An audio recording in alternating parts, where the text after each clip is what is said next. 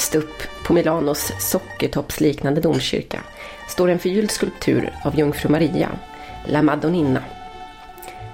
Hon har fått det namn till italiensk fotbolls kanske största match, Milanos Stracittadina, Il Derby della Madonnina. Det kännetecknar Italiens modernaste och fulsnyggaste stad, tillsammans med Victor Emanuel-gallerian, Börsen och La Scala. Allt ligger inbäddat i den karaktäristiska Milano-dimman, som man kan älska eller hata, men inte skingra. I detta dis vilar fotbollspassionen. Välkomna till Calcio Radicale. Simon Bank först. Du anar, det skulle inte bli någon gissningslek, men du hörde kanske vem jag citerade. Jag hörde det. Man kan väl säga att det där var väl Roms näst största röst som du halvimiterade i alla fall. Etta är väl och förblir Francesco Totti, Roms kejsare. På tredje plats hittar väl påven, antar jag, och däremellan springer vi förstås in Kristina Capelin. Hon lämnar oss med sin penna i alla fall, åtminstone oss på Sportbladet. Hoppas för en stund, men hon har ju fullt upp med sitt nya liv och halvnya jobb på Capri såklart. Det är fruktansvärt sorgligt när vem som helst, tycker jag, går i pension eller kastar in handduken eller vad man ska säga, men man ska ju inte hymla med att det är extra tråkigt när Kristina Capelin, La Cappelin, som jag faktiskt har hört henne kallas i Rom, skrider ut ur handlingarna på det här sättet. Ja, gud ja. Det är en stor... Alltså, jag har reflekterat över det lite när Kristina tackade för sig, att hur det kommer sig att i princip alla svenskor som förälskar sig i den italienska fotbollen är helt fantastiska personligheter, medan alla svenskar som gjort samma sak, alla män, att man har mycket svårare för dem på något vis. Ja, därom tvistar de lärde i Rom. Ja, de gör väl det. Nej, det är en sorgens dag såklart. Man kan säga också att det som Kristina gör är att hon går inte i pension som vanliga människor gör. Hon går väl i passion kanske. Men ja, som Jesus Kristus. Mer så. Och vi skulle nästan kunna dra det så långt, tror vi har gjort det, om det har blivit snäppet mer sentimentala. Hon är ju, alltså det, man vet ju att alla älskar La Cappelin. Vi som varit henne lite närmare i alla fall vet ju också om att hon är exakt så sympatisk, vänlig, varm, generös som hon framstår i sina texter och sina inslag i, om det är radio eller tv. Ja. En oerhört uppskattad och sympatisk kollega. Ja, precis. Jag har ju haft äran också, nöjet att jobba lite med henne på SVT. Hon har ju varit med och bevakat mästerskap i Brasilien bland annat 2014. Och att ta en margarita med, eller caipirinha, vad det var, med Capellini i en bar i Flamengo eller... var det nu var, Ipanema, där vi bodde. Det är någonting. Equal cosa. Jag har också noterat denna vecka att det har strömmat in väldigt mycket mejl till Sportbladet. Man kan inte mejla La Cappelin då. Hon har inte sin mejladress ut. Alltså hon har ingen sån Aftonbladet mejladress helt enkelt. Så alla försök till mejl kommer till våran gemensamma inkorg på sporten.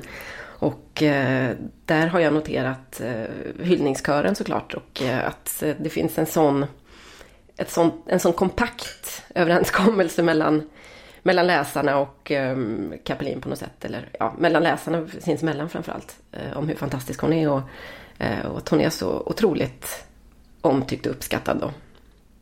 Ja, ingen vattendelare. Nej. Kan man väl säga.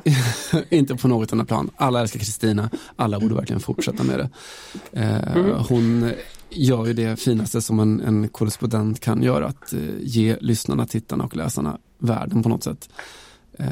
Att framställa den inte utan sina skavanker, men med alla sina skavanker. Alla sina brister. Men som en ganska underbar plats ändå. Och påstår jag, den svensk som är absolut mest förknippad med ett annat land, alltså oavsett vilket land, finns inte någon korrespondent eller skådespelare eller vad vet jag, alltså utlandssvensk som är så otroligt, alltså säger du Italien svensk så är Capelin tror jag första namnet för väldigt många att dyka upp. Det är liksom en hon är otroligt närvarande tror jag i folks medvetande kring Italien just. Mm. Och kommer fortsätta vara det tror jag. Nej, tack för allt Kristina. Mm, tack för allt. Mm. Vad har du gjort sen sist då? Utöver att krångla med någon slags sån här pensionärsmässigt hälsoläge så har jag väl sett ett Stockholms derby. Grattis AIK. Till och med jag rattade faktiskt in det. Man gör ju gärna det. Ja, men det är ju en gåva nu med att allsvenskan har gett den just den sortens matcher. Alltså jag är alltid pepp på fotbollsmatcher oavsett nivå. Men de här senaste veckorna med först Malmö FF Djurgården och sen AIK Djurgården har varit att man går liksom till en match och är så kissigt peppad på det på något vis.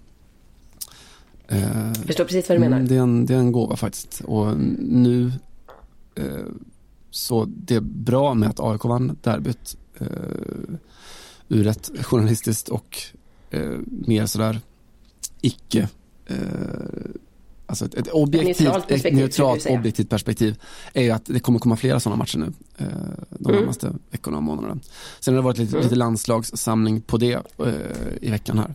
Det har varit fint. Jag var med om det uppseendeväckande eller i alla fall på ett personligt plan väldigt speciellt att landslaget tränade igår på den fotbollsplan där jag brukar träna till vardags med väldigt, väldigt ojämna mellanrum ska sägas. Men det är mitt i 26 lags hemmaplan. Det var väldigt speciellt. Simon Bank Arena. Det är så den heter. Stadionbank heter den. Mm.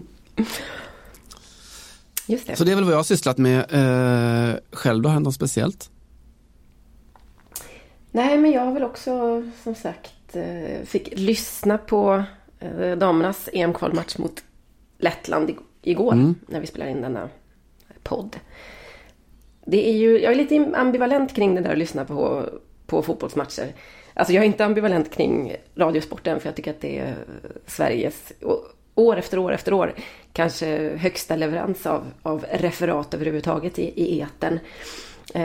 Men jag tycker det är intressant, jag tänkte mycket på det när jag bodde i Spanien, där det är väldigt, väldigt vanligt att man lyssnar på fotboll. Mm. Det är liksom, ja, nästan alla taxichaufförer sitter och lyssnar till exempel när de är ute och jobbar och så. Men det kan också vara att det är ganska dyrt att lösa såna här tv-abonnemang och det har varit mycket kris där och så. Så att lyssna på fotboll är liksom ett väldigt folkligt nöje så.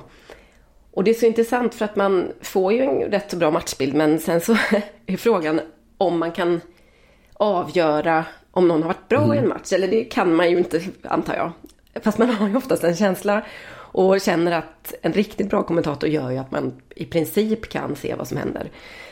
Men jag har fått den där frågan någon gång och skulle liksom börja lägga ut orden och insåg att nej, den här matchen lyssnar jag på, jag kanske inte ska återge den ändå trots jag vet att vi har en kollega, och det är väl lite halvt preskriberat nu, som för ganska många år sedan blev ombedd att skriva en krönika och lämna spelarbetyg på en match som han hade följt via radion. Det är svårt. Fantastiskt. Ja, jag kan tycka om det lite. Alltså jag har, vad gäller allting med, jag tycker väldigt mycket om att flyga flygplan. Alltså utöver alla aspekter med miljöaspekter och så vidare. Jag tycker om att åka berg-och-dalbana eller åka med i en bil eller åka bak på en motorcykel eller vad som helst. Alltså alla sådana saker där ansvaret inte är mitt på något sätt när jag är utlämnad åt någon annans kvaliteter och kunnande och så. Och att följa fotboll på radion är ju lite att göra det. Man är totalt utlämnad, man har ingen aning om den som pratar ljuger eller har en dålig blick eller dåligt öga eller inte har det minsta koll. Men det är vad man har. Man får åka med. Man kan inte göra analysen själv utan man blir utlämnad åt någon annan. Jag tycker att det finns ett oerhört både intimt och trevligt i det. Vet vi om någon kollega har skrivit spelarbetyg utifrån Marcus Leifbys livechatt någon gång? Det vore ju fullkomligt rimligt kan jag tycka. Det känner du också. Mm. Det kanske är kan det vara vår generations sådär kul fusk på något sätt? Jag tycker det. Det skulle inte bli sämre. Ge er till känna om ni har gjort detta, kollegor. Absolut. Annars så noterade jag i marginalen Finlands saker i vår. Finlands fotbollsdamer har fått precis samma landslagsarvodesvillkor som herrarna. Också igår kväll damp detta ner. Så Sverige bör nu liksom lite bli omringat av länder som tar detta steg. Och ingen slump heller med Finland. Alltså det, som vi alltid slår fast, så det går ju liksom att göra en rak parallell mellan kvinnokampens framgångar och damfotbollen. Finland har ju tagit extrema steg de senaste åren. Jag tror att det är rankat väldigt, väldigt högt på listor över länder där kvinnor har det bra, där jämställdheten är bra, där förlossningsvården funkar eller allting sånt. Alltså ett bra land att vara kvinna i. Och så det är ingen slump eller överraskning att det funkar även i omklädningsrummet, helt enkelt. Ja, just det. Noterar också att den här tv-serien som du har pratat om flera gånger i podden, som heter Casa del Papel. Vi har väl pratat om den, eller du har pratat om den, för att den i Algeriet har... Vill du dra det? Det är kanske bättre att du bara direkt... Att vi går till källan helt enkelt. Ja, den är ju... Ge oss en kort översatt i fotbollskretsar helt enkelt. Till, man har översatt Casa del Papel till alltså regeringshuset, för att dra den raka parallellen mellan korruptionen och maffiafasonerna som pågår där helt enkelt. Casa de Moradja, var det precis så? Mm. Och det intressanta med detta är ju att det har ju använts då som någon form av protestsång, såklart, på fotbollsläktare mot den sittande regeringen och allt som är fel och korrupt och så vidare med den. Cirkeln slöts väl lite i veckan när Neymar gjorde ett gästspel i Casa del Papel då, originalversionen. Har du sett bilderna på detta? Det har jag inte.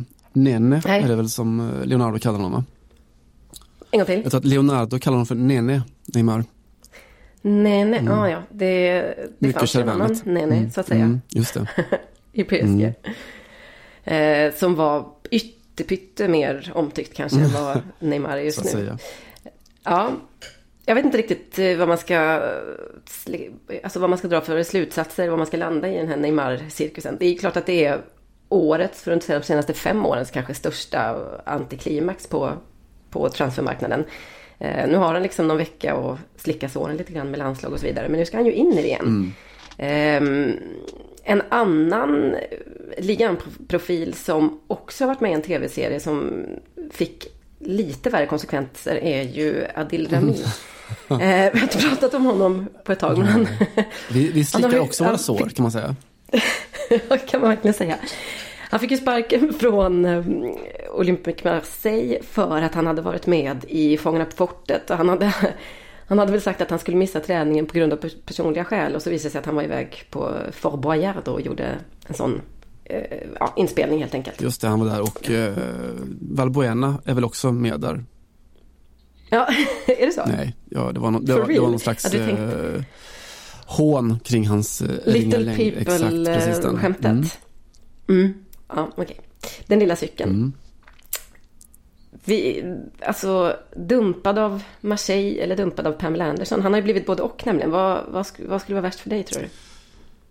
Du som väl känner ungefär lika varmt för båda de institutionerna. Ja, alltså jag skulle känna att blir man dumpad av Pamela så är det svårt att komma tillbaka. Blir man dumpad av Marseille så det känns som en ingång i ett dysfunktionellt förhållande bara, vilket som helst. Alltså, man vet att nästa vecka så står man ändå där och spelar mittback eller på läktaren igen. Så känns det ungefär. Han tog det på allvar då, den analysen, och åkte till Fenerbahce. Vi får se hur det går. Mina känslor för Rami har ju svalnat lite när man har läst, i alla fall kanske Pamela Andersons första uppdateringar kring varför det blev som det blev. Inte nog med att hon anklagar honom för otrohet, men hon tycker att han har kontrollerat honom och varit en mer eller mindre svartsjuk och övervakande pojkvän. Hon sökte en man. Hon var väl inne och nosade lite på fysiskt våld där också. Ja, hon sökte en man, hon fann en man, hon är besviken. Ja, det var väldigt mycket så. Hon fann en fotbollsspelande man. Och sen så tror jag lite för att kanske rädda sig från eventuella åtal och så vidare, så gick hon liksom ut och sa att nu måste jag jobba med mig själv, och jag tappade bort mig själv i det här och jag måste du vet, alla de här, den typen av grejer. Som L'Equipe konstaterade i en bisats att hon radade upp banaliteter på sociala medier. Slut på bisats. Jag saknar ju dem båda två, men just nu saknar jag kanske Pamela mest, för hon har också lämnat Frankrike idag. Vi behövde dock inte vänta så länge på att få en ny, rätt så hög och tanig wagg i Frankrike. Wanda Nara har ju landat, Simon, och detta i Paris. Det skakade till lite i jordskorpan här i helgen när Nara kom då. Hon kom ju inte ensam, utan hon kom också med Mauro Icardi som har skrivit på för PSG. Det är väl av mer akademisk betydelse kanske i sammanhanget. Men Mauro Icardi är ju en sån där sista dagtransfer som man säkert kan leva med om man nu gör en riskkalkyl med vad som kan hända i omklädningsrummet och så vidare. Kvartitrerad säger Sverige. Jag vet inte vad den franska termen är. För vad då? Ett kvartitrerag, alltså när du plockar hem något utan att ha riktigt koll på konsekvenserna och så vidare. Ja, precis. Det kan bli jättebra. Men jag har inte hörselproblem. Det är då så att ibland så bara blippar det till över våran lite skakiga linje. Just det. Detta får ni lämna med. När var då? Ja, det var ett sånt klassiskt sista minuten, kvart i tre. Det var faktiskt, det hängde nog på en skörtråd, för att Wanda Nara som då så är Icardis fru och agent och ett allmänt bombnedslag i ordets alla bemärkelser, satt i direktsändning av det italienska programmet Tiki Taka, där hon är fast panelmedlem då, varje söndag, och sa helt plötsligt, jag måste gå. Jaha, ja, jag har en affär att genomföra. Jaha, sa programledaren bland annat, och Antonio Cassano som satt där som en annan sån panelhöna. Vad händer? Ja, nej, vi ska skriva på eventuellt för en ny klubb. Jaha, var det en europeisk klubb då? Det är väl ingen italiensk? Nej, är det PSG? Jag kan inte säga mer, nu måste jag gå. Och så gick hon och skrev på med PSG och landade i måndags, tror jag, med Mauro. Och franska tidningar har ju nog börjat spekulera i, kan det bli omklädningsrumsproblem? För det har man ju noterat. Det blev så att säga lite inter med den här duon. Och det börjar väl lite så där. Ni känner till såklart historien om Wanda Nara, Mauro Icardi och Maxi López, som ju var hennes första pojkvän eller man möjligtvis. Hon har 2 barn med honom i alla fall. Och han var... Alltså, så han var möjligen pojkvän eller man eftersom de har 2 barn tillsammans. Det är nog ett sunt antagande, tror jag. Precis. Jag visste inte exakt hur äkta de var som par, men de var i alla fall ett stabilt par när hon förälskade sig i Maxi López bästa vän då, Mauro Icardi, och vice versa. Så där gick paret så att säga paret gick skilda vägar, och Icardi och Maxi López pratar ju givetvis inte med varandra längre. Finns för övrigt ett verb i Argentina, icardiar.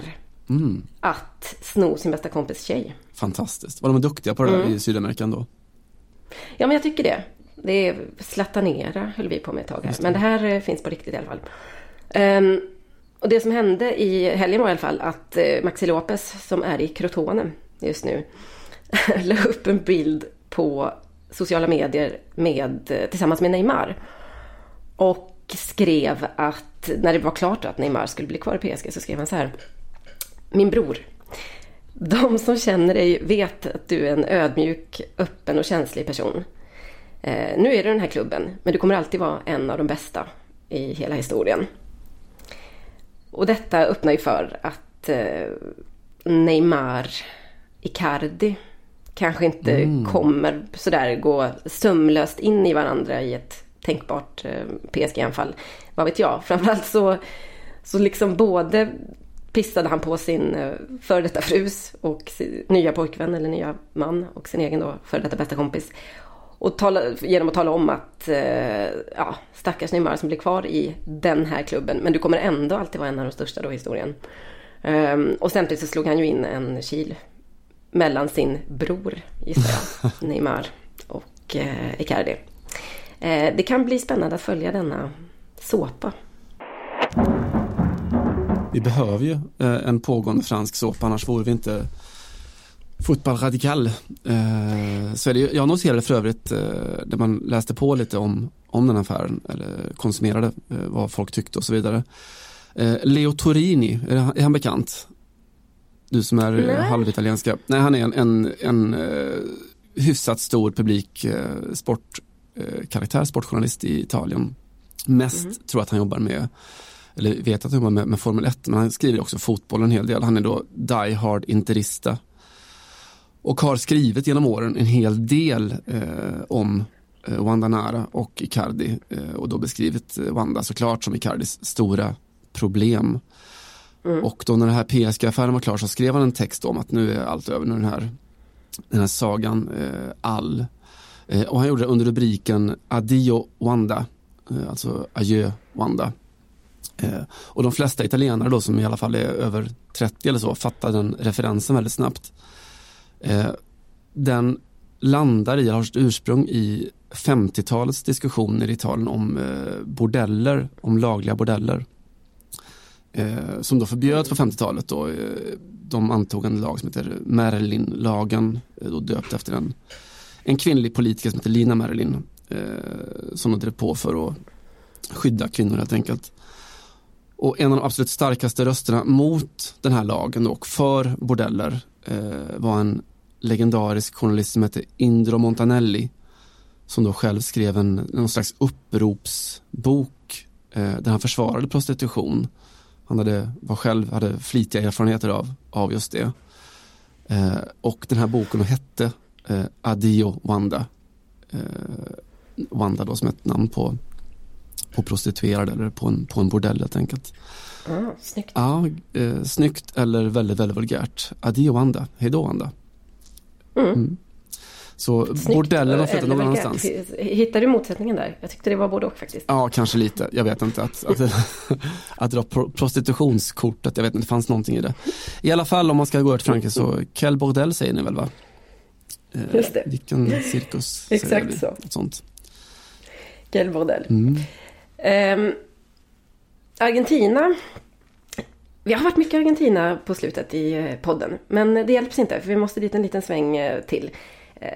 Silly-season är över och den finaste transfern tycker jag, när vi ändå landar på andra sidan den 2 september, är ju någonstans Daniele de Rossi till Boca Juniors. Det går inte att komma ifrån det.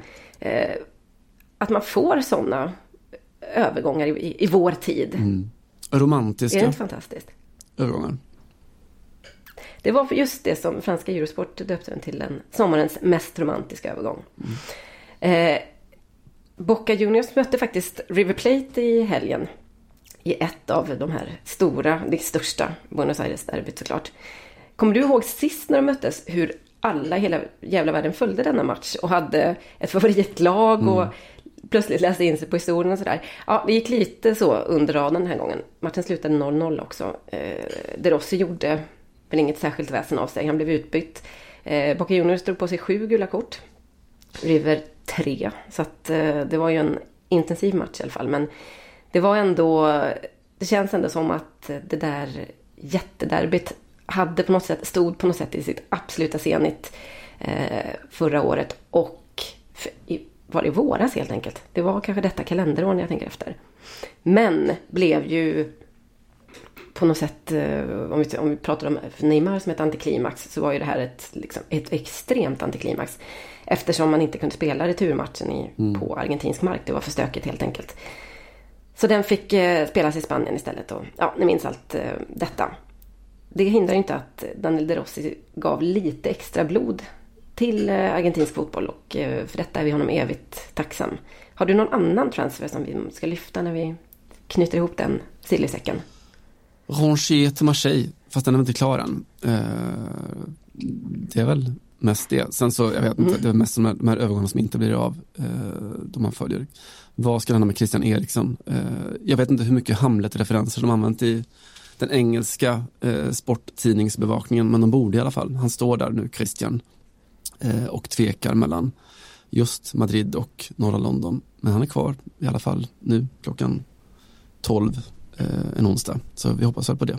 Nej, annars har jag faktiskt hållit mig lite ifrån silly season. Jag har ju svårt för den. Det går ju ganska många prosaiska övergångar på varje Daniele de Rossi tillbaka. Ja, det kan man väl säga. Jag har i alla fall noterat att jag tycker också det är en ganska sådär slaskig period det är väl också den perioden när man känner att det är svårast att navigera, för att mest liksom manipulationer och lögner glider igenom. Plus att det ju säger något lite perverst över hela idén. Att folk nu sitter med sina favoritlag och säger honom måste vi sälja, den där måste vi ta in, honom måste vi göra oss av med. Ungefär som att allt bara är en sån in- och ut-historia. Där man kanske tidigare tänkte så här, okej, nu drar säsongen igång och vi har den här rätt tröga mittbacken och den här lite sköra nummer 10-killen. Hoppas att de kan göra det.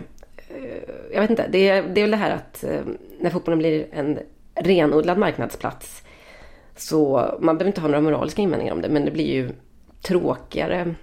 Alltså själva passionen och själva poängen blir lite lidande, kan jag känna, med fotbollen. Detta hindrar inte att faktiskt en ny, nästan konstform har gjort sin entré, som jag är väldigt, väldigt glad över de senaste åren, kring just övergångar. Och det är ju de här fantastiska presentationsfilmerna som börjar spridas på spelare. Nu har vi signat den och den. Och någonstans känner man att det här skulle ju kunna vara... När de börjar komma så tänkte jag att det här är ju slutstationen på allting liksom, eller för allting nästan. Fy fan vad det här kan bara bli... Det kan nästan bara bli dåligt. Och istället har det blivit ganska bra, för att inte säga mycket bra. Det liksom började lite trevande för några år sedan, och sen så var det några klubbar som bara tog steget, typ Monaco till exempel, när man plockade in Cesc Fabregas som gjorde en helt obegriplig presentationsfilm. Han sitter och pillar med en klocka som att han vore urmakare. Och så bara, med någon så här pincett eller vad fan det är, nu kan jag inte riktigt terminologin. Och sen när han är klar och så bara, it's time. För att skriva på för Monaco. Ingen förklaring i övrigt. Performancekonst. Du menar att det behövs? Jag tycker inte det. Nej. Konsten mår bäst oförklarad. Nu i sommar har vi fått några roliga också. Gary Medel till Bologna, såg du den? Nej, det är röda Bologna. Sitter och stirrar ut en liten pudel i 20 sekunder. Och så är liksom referensen att ungefär att vår nya pitbull är också snäll mot pudlar eller vad. Lite bamse, tänker jag. Så är man stark så måste man vara snäll och så vidare. Jag delade i alla fall med dig i veckan den här Saint-Étienne-transfern. Johan Cabay och Mathieu Debuchy. Väldigt, väldigt snyggt. Den var ju bra på riktigt. Har lagt upp. Ja, men den var ju fin. Saint-Étienne la upp en film där man hör två röster och man ser två skäggiga hakor svara på frågan. Vilken klubb har du fostrat i? Lille, säger båda. Vad var din första utländska klubb, eller din första Premier League-klubb? Newcastle. Vilket landslag spelar för? Frankrike. Vad heter din nya klubb? Santi. Och så har man något geni där insett att ni har ju, herregud, nästan identisk historia. Det här måste vi göra någonting åt. Eller av i alla fall. Den bästa är ju faktiskt ändå en svensk transfer till ryska ligan. Hörde du den här? And the Oscar goes to Dynamo.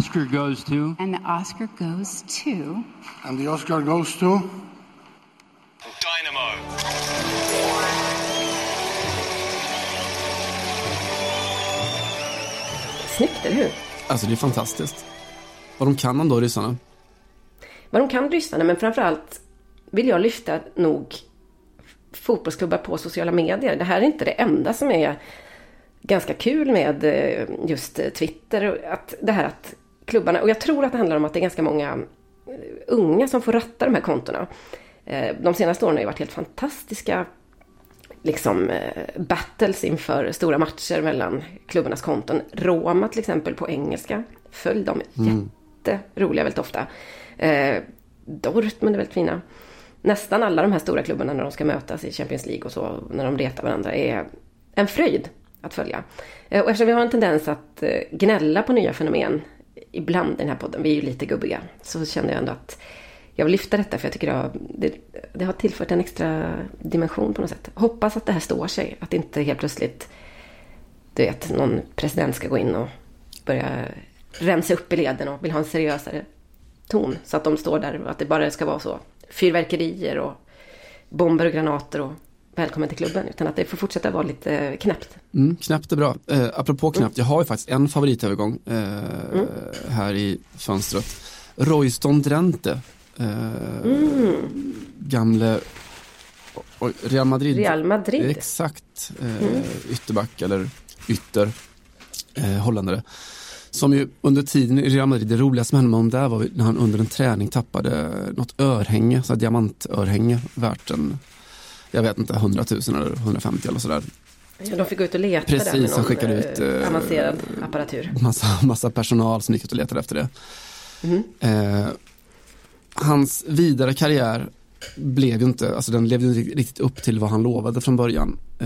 Han har varit i Turkiet och varit tillbaka i Holland och spelat i Sparta, och han var väl någon vända, tror jag, i Premier League också. Han är 32 år gammal nu, det är ju ingen ålder på en häst. Men har just då hittat en ny klubb. Och grejen är att han har ju valt att satsa på sin musik sedan ett par år tillbaka.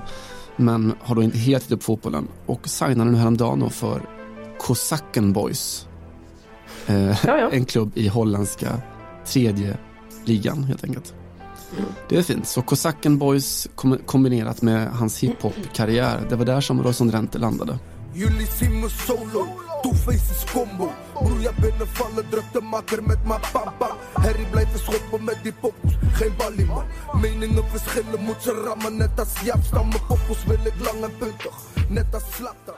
Alltså ett Real Madrid-ödesskott som något, kan jag känna. Vi ska alla den vägen vandra. Alla ska vi till den holländska tredje ligan. Någon gång i livet. Visa mig pengarna! Du, om du nu hyllade de sociala medierna och fotbollens, att man har tokat till det lite där helt enkelt, så jag tänkte lyfta en annan fråga där, en oerhört sönderdiskuterad fråga i svensk politik, antar också utländsk politik, amerikansk politik eventuellt, det här med god ton, va, och sociala medier. Och så, du vad var det argentinarna sa? Icardiare, var det så? Icardiare. Fransmännens Zlatané. Vad tror du om det här nya svenska verbet då? Att hassanera, kan det vara något? Absolut, är det att businga då? Eller det skulle ju lätt luras kunna vara det, men på 2010-talet så är det snarare att ha en agent som inte skräder orden. Jag syftar på Hassan Settinkaja såklart, Emil Forsberg och Victor Nilsson Lindelöf och Robin Olsens agent och framförallt i den stora. Han har gjort till sitt opus moderandi, va? Skämta. Nej, modus operandi. Att vara, så att säga, ganska hård i tonen. De senaste åren, alltså första gången kanske som man verkligen uppmärksammade var när han hade Anel Rashkai, som då var uppe i Norge, någon skräpklubb, och så skulle han iväg och spela landskap med Kosovo. Det togs inte emot så väl av klubben. Hassan Settinkaja säger att deras tränare och någon idiot till lagkamrat går ut och försöker leka coola i media. Jag är själv en gammal spelare och har aldrig varit med om att någon lagkamrat har uttalat sig på det här sättet i media. Det är helt oacceptabelt. Life is made up of many gorgeous moments. Cherish them all, big and small, with Blue Nile. Whether it's for yourself or a loved one, Blue Nile's unrivaled selection of expertly crafted fine jewelry and statement pieces help make all your moments sparkle. Blue Nile's experts are on hand to guide you, and their diamond guarantee ensures you get the highest quality at the best price. Celebrate a life well lived in the most radiant way and save up to 30% at BlueNile.com. That's BlueNile.com. De senaste åren så mer publik då, så har han ju taggat upp ytterligare när Nilsson Lindelöf då inte nominerades på fotbollsskalan för 2 år sedan, tror jag. Så konstaterar han att då det är pinsamt för svensk fotboll att Victor inte är nominerad. Och då går vi knappt att ta på allvar. Jag vet inte vilka som sitter i juryn, men det blir pajasnivå på det hela när inte Vic ens är nominerad i kategorin Årets back. Ännu mer 2018 ytterligare då. Det var då när Robin Olsen och Victor Nilsson Lindelöf inte då pratade med media på någon pressträff med landslaget. Just det. Och Erik Edman gick ut, gamla landslagsbacken och Tottenham-ikonen, gick ut och var kritisk. Och Sättinka säger om Edman: han är ett rötägg som inte har koll på fotboll. Det blir en så pinsam nivå. Hassanerar och har då bildat skola. Nu senast här i veckan så var det ju då Marcus Danielssons agent, Arash Bayat, gamle Frölunda-virtuosen, som då är Danielssons agent, som var vansinnig då Marcus Danielsson inte blev uttagen i landslagstruppen. Och frågade sig i en intervju med Sportbladet då, vad fan är det frågan om? Det är en riktig jävla skandal. När allsvenskan är som hetast någonsin så har man en spelare som har presterat så jävla bra hela året och ändå inte kommer med. Vad är det för signal? Vad är man ute efter? Vad förväntas av en spelare? Man pissar på sin egen liga. Det är ganska hårt, va? Ja, men det var också ganska underhållande tyckte jag, som ändå har stångats med Zlatans och stora delar av den stora fotbollsvärldens agent Mino Raiola i många år. Mm. För det är väl han som har bildat den här skolan från början, antar jag. Raiolera, minera, kan vi säga så? Det kan vi faktiskt säga på in every sense of the word. Mm. Nej, jag tror väl också det, att det är så man tänker att det ska fungera nu. Det har i Sverige den senaste tiden också då, så har ju Big Surprise, Hanif Bali är ju den som är själva posterboyen för god ton trademark i sociala medier. Han var med nu i söndagsintervjun med Martin Wiklin, AIK Martin Wiklin, och pratade om att men redan i det gamla Rom och så vidare, och i det gamla Grekland så var det skillnad på hur tonläget var på klotterväggen och i senaten. Och själv då så görs det analys att det som han använder sig av är någon slags gamer-jargong, därifrån det här hårda uttrycket kommer. Mm-hmm. Och det som Hanif gör är att han utgår då från att det som är jargong i ett sammanhang är då helt rimligt att använda i alla sammanhang. Ja, just det. Och så är det ju nästan aldrig, såklart. Nej. Jag vet inte, man kan till och med argumentera för att jargong, alltså att det definierande för en jargong är att den inte funkar i alla sammanhang. Nej, just det. Men det är ju också väldigt, det är populärt på alla håll just nu, och handlar inte det lite om att man också väver in väldigt mycket det personliga och privata livet i politik och i tyck och i ledartexter och i vad du vill, att det är något sådär, det har upplösts lite grann där. Jag förstår ju verkligen hans argumentation där. Gud ja, alltså, den är felaktig, men det är ju ett argument, såklart.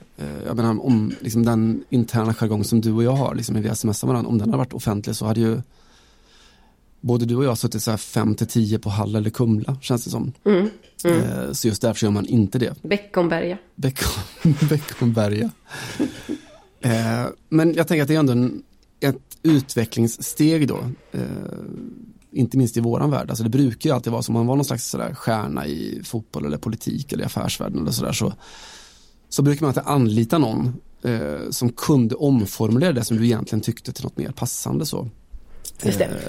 Om man tyckte liksom att vi måste slänga ut alla invandrare, så betalar man en kommunikationsbyrå eller något, 500 000, och så fick man tillbaka en slogan om att vi måste ta ansvar för de som byggde det här landet, typ. Ja, just det. Om någon så här spelare var förbannad. En omskrivning som var lite mer så salongsfähig. Precis så. I vårt fall, om någon spelare var sur på tränaren för att han inte platsade, så fanns det någon PR-kvinna som sa att Fredrik är fast besluten och jobbar stenhårt, men han stänger inga dörrar för andra klubbar, typ så. Mm, just det. Och nu så är det då totalt inverterat och tvärtom, att du lanserar då partiet eller din karriär eller något genom människor som hårdrar det som du egentligen tycker.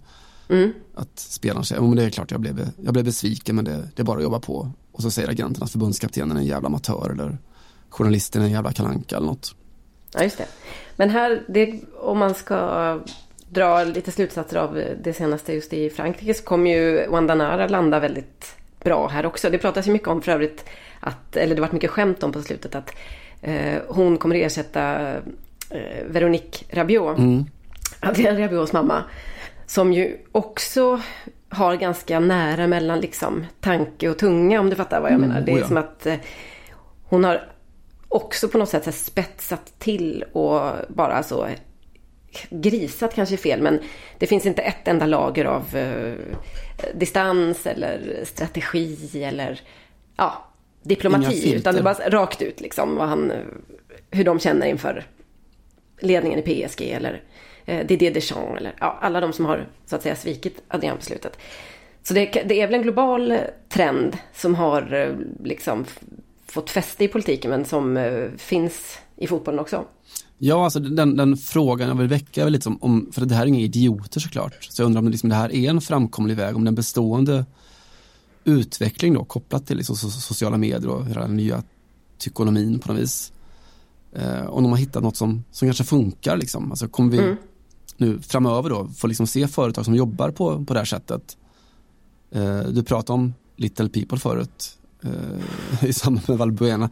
Alltså när Carl-Henrik Svanberg då nästa gång, om han kommer tillbaka, ska försvara liksom att BP då till exempel då spyr ut olja över halva mexikanska golfen, då kommer han liksom inte att säga att we care about the small people, utan han kommer anställa någon som istället då säger att de där jävla sombrerofiskarna, de borde sluta snacka om saker som de inte fattar.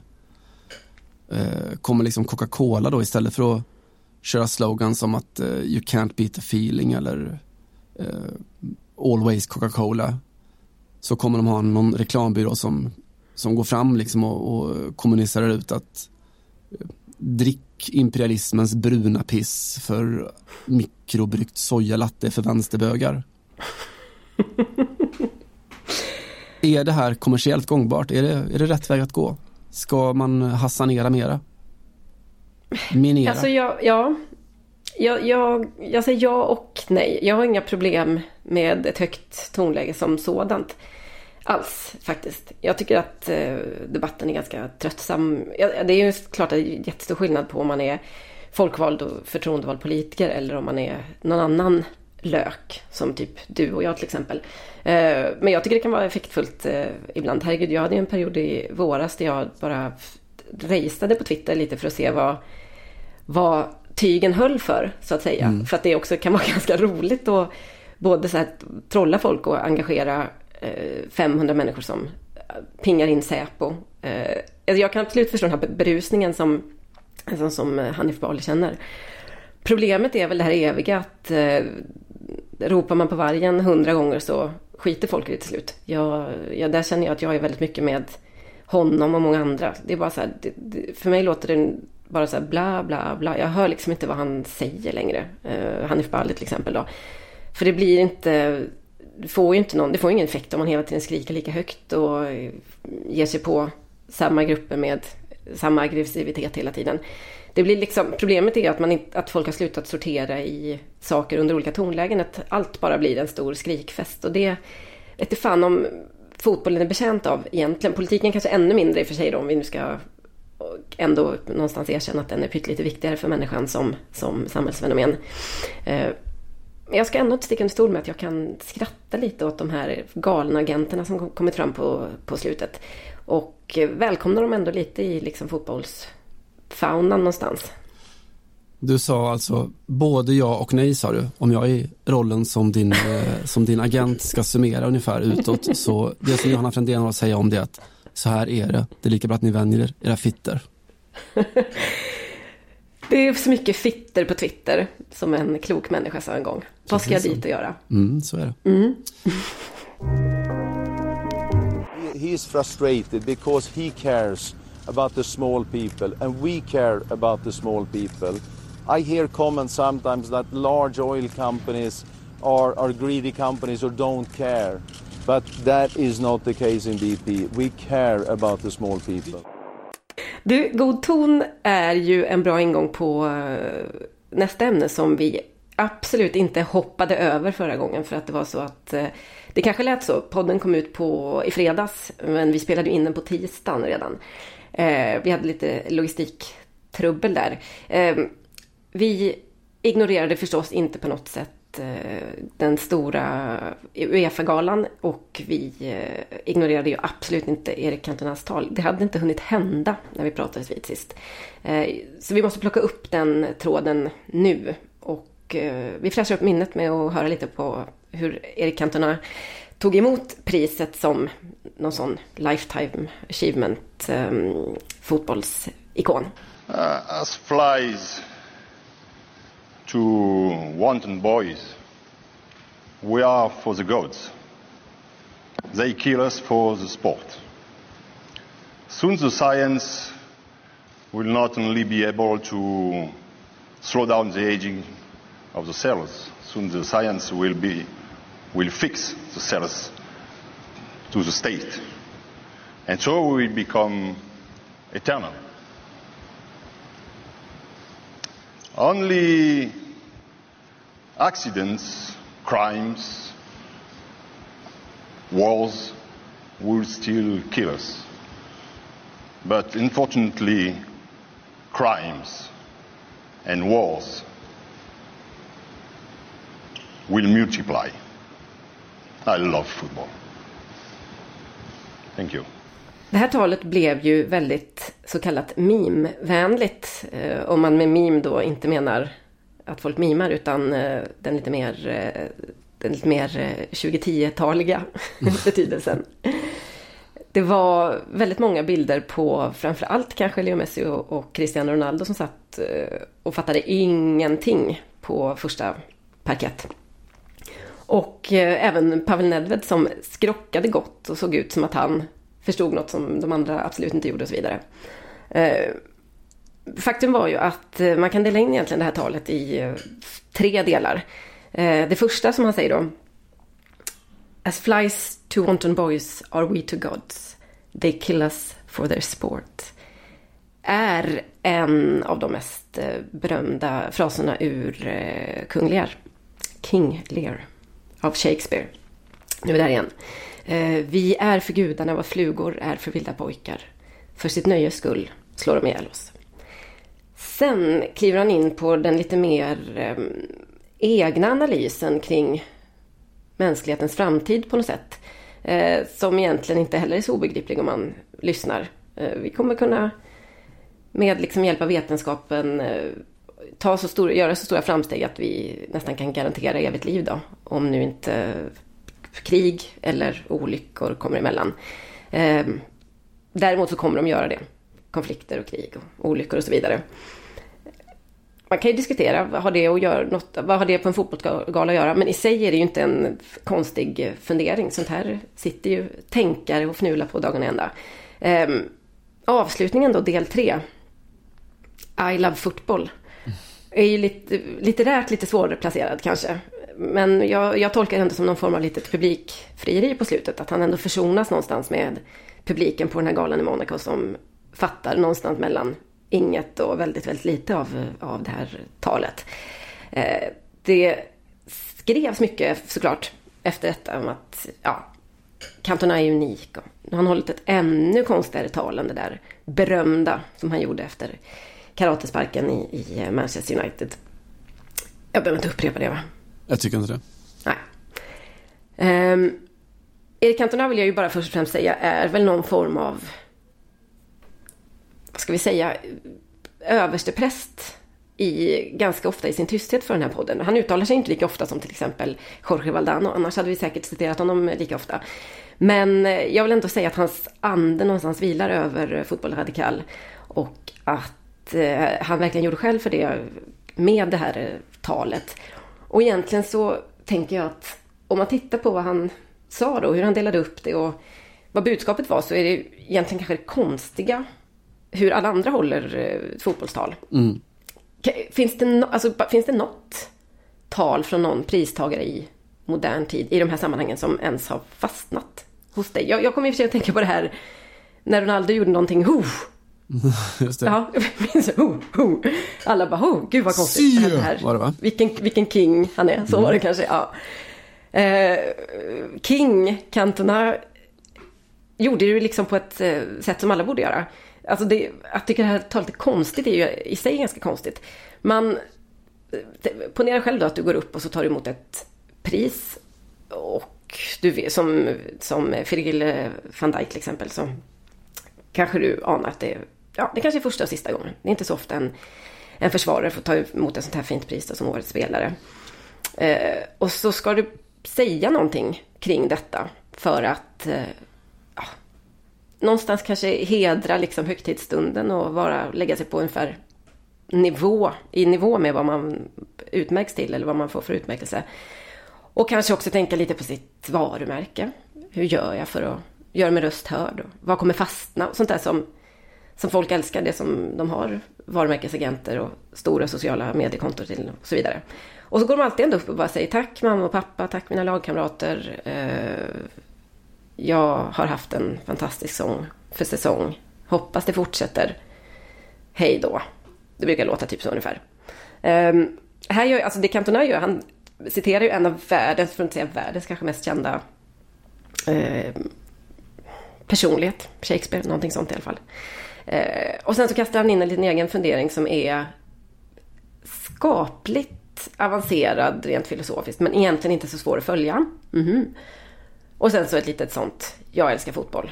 Mm. Det borde ju vara stående applåder kan jag känna. Hur kan man inte gå in och hålla ett tal och plocka med någon av de här komponenterna i alla fall? Det vill säga citera en stor, nu levande eller död, väldigt känd man. Och sen ge sig in i liksom ett filosofiskt kort resonemang som kommer eka på sociala medier de närmsta dagarna. Och sen säga något lite mer enkelt så att barnen också ska få applådera. Ja, alltså grejen med det är ju, om man tittar på det i delarna som du förtjänstfullt har gjort där, så finns det ju en sån briljant dialektik i det. Jag tycker ju att det är, alltså på ytan så ser man ut att just det där I love football, som för övrigt går att se som en jäkla tydlig referens till Champions League-finalen 2011 kanske. Jag var där, Wembley, Barcelona United. När Barcelonas då kurva har en stor koreografi för avspark med budskapet We love football. Vilket som sa allting om varför människor hatade och kanske också älskade Barcelona då. Mm. Men att det just är, alltså inledningen med Shakespeare och Greven och Gloucester där är ju någon slags, det som han gör i King Lear där är väl att han har fått ögonen utstuckna och är på väg ut för att hoppa från klipporna i Dover och resonerar kring att världen är så jävla nyckfull och ingenting är rättvist och vi kan lika gärna dö allihopa. Satt i den då totala kontrasten med men vi älskar fotboll. Mm. Just det, för det handlar ju om någonstans att hela världen är korrupt. Det här är ju ett enormt maktdrama. Vi ska inte kanske utgå från att alla kan då hela intrigen här. Så att det är ju ganska välvalt på det sättet också. Alltså på alla sätt tycker jag att det är så oerhört på pricken faktiskt. Alltså det logiska i den totala bristen på logik, att vi ändå bryr oss om fotbollen, konstformen fotboll, som ju också då är totalt korrumperad och logisk i sin brist på logik och så. Jag tycker det är fantastiskt. Och att visst, du frågar om det finns några tal man minns och så. Väldigt många tal har man ju just landat i det där, att vad fan sa han för något? Fast de är ju påfallande ofta så här, Andreas Isakssons taxtal på fotbollsskalan eller något. Av helt för att andra hörs, eller? Skäl. Ja, vad sa han för något?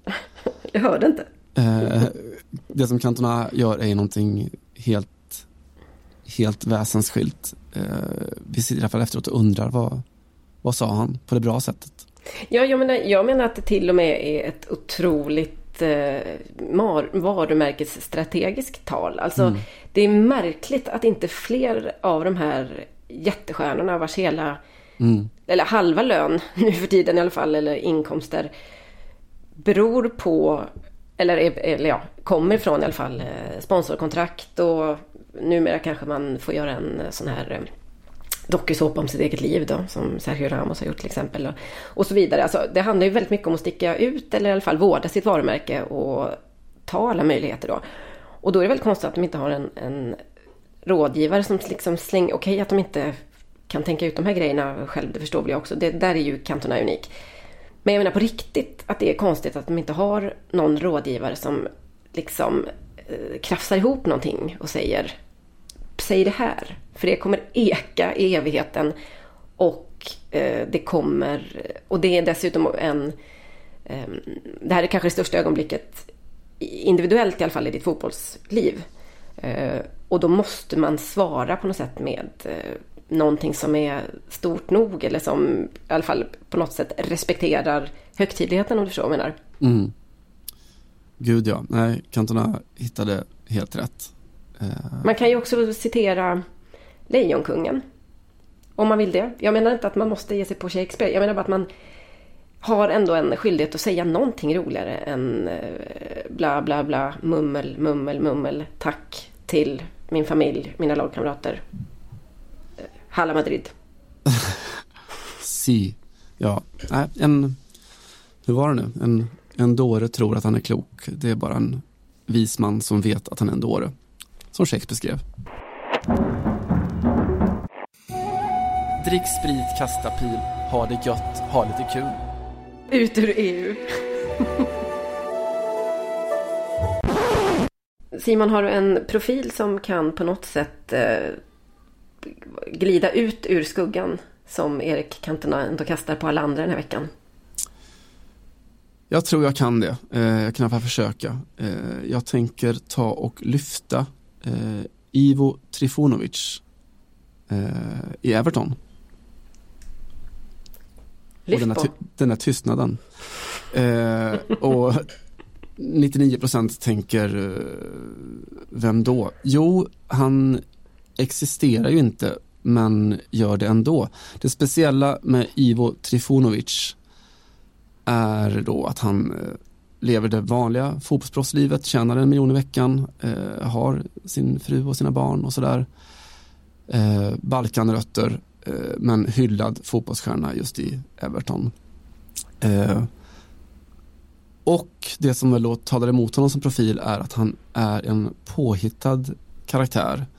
Han är huvudpersonen i en tysk roman som då handlar mycket om livet, lite om Balkan och mycket om fotboll också. Romanen heter Nicht wie ihr, skriven av Tonio Schachinger och är då hyllad för inte minst av sina fotbollsreferenser, fotbollsmetaforer, sitt sätt att skriva på, och är nu då nominerad till det enormt stora Deutscher Buchpreis, alltså motsvarande Bookerpriset, vilket ju är, alltså fotbollsromaner är inte på något sätt unikt, men att de då får litterärt erkännande är något väldigt stort. Den är ju väldigt färsk, finns nog bara på tyska. Det finns bara på tyska än så länge, så jag har inte läst den, men jag kommer ju absolut att kasta mig över den när den dyker upp på något mer läsarvänligt språk. Ivo Trifunovic vill man ju läsa mer om, så att säga.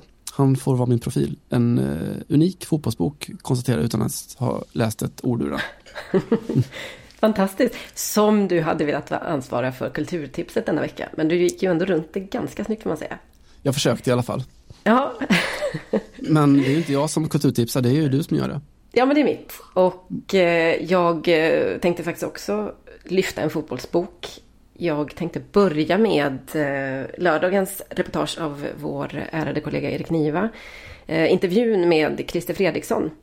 Vad vi vet då världens första öppet homosexuella fotbollsspelare. Men det var det var kanske en stor grej, men det var inte någonting som det skrevs eller pratades om utanför klubben i alla fall på den tiden. Han spelade i AIK bland annat, och sen så var han framförallt kapten i Väsby i andra divisionen då, på den tiden andra divisionen på 80-talet, och homosexuell, och detta kände hans lagkamrater till. Gott så. Sen så tog det väldigt många år innan den här debatten och diskussionen kom, och vi väntar väl fortfarande på att ett stort eller halvstort namn ska kliva ut ur garderoben. Det har inte riktigt hänt än, och ja, vi får se. Tiden är nog mogen, men steget ska ju tas också. För några år sedan däremot så kom det ut en bok som heter Ärkeängeln, en hjältes hemlighet, som handlar om Reinfeldt som var lagkapten i IFK Göteborg då på 60- och 70-talet också, tror jag. Han blev journalist så småningom, dog i AIDS vid 41 års ålder, och levde egentligen hela livet då med den här hemligheten att han var homosexuell. Den kom ut på Offside förlag för några år sedan, skriven av Hans Burell. Jag tycker att det finns goda skäl att läsa den alldeles oavsett samhällsklimatet, så för att förstå lite hur den här kampen för att liksom, för acceptans såklart, för att inte ens kunna komma ut som homosexuell under den aktiva karriären, för det gör ju fortfarande ingen, men att vi ska kunna börja prata om de här sakerna i alla fall, hur den kampen har sett ut och hur många som har offrats på vägen helt enkelt. Så det är mitt kulturtips denna veckan. Ärkeängen. Hans Borell. Reinefelt, öppen kommunist men inte öppen homosexuell. Nej, just det. Nu är det ju nästan, vågar jag påstå, mer tabu att vara kommunist. I alla fall utanför fotbollsvärlden. Det kan vi prata om en annan gång. Vi lär göra det. Vad ska vi annars prata om? Du, ska vi gå ut med lite musik eller? Vi gör det. Vi dansar härifrån tycker jag. Ja, vi gör det och vi sluter cirklar och så vidare. Vi har ju redan tackat Kristina Capelin. Låt oss göra det igen på slutet. Kristina, för er som undrar, har ju då fullt upp. Det är därför som hon inte skriver hos oss längre. Hon är numera då vd och intendent på Villa San Michele på Capri. Anställd för att då föra Axel Muntes arv vidare. Och på Villa San Micheles hemsida så kan man läsa en text då från när Munte svarar på journalistfrågor. Lite som en chatt kan man säga. Jag tänkte läsa ett par av dem här. Några av dem kan man absolut relatera till saker som jag har pratat om här senaste timmen. Mm. Axel Munte får frågan: vilken egenskap anser ni lättast befordrar så kallad framgång i livet? Oförskämdhet. Vad vore för er den djupaste olycka? Att sakna sinne för humor. Vad tror ni om den västerländska kulturens framtid? Om målet är människornas lycka är vi på galets spår. Namnen på 5 av era favoritböcker. Bibeln, Dante, Shakespeare, Cervantes och Goethe. Edert valspråk. Lev oförskräckt. Lita på livet. Eder hobby. Att sjunga Schubert för mig själv. Så vi kan väl avsluta med det då. Och från hjärtat en kärlekshälsning till fina tantkappan. Tack för allt. Ave Kristina. Ciao. Ciao.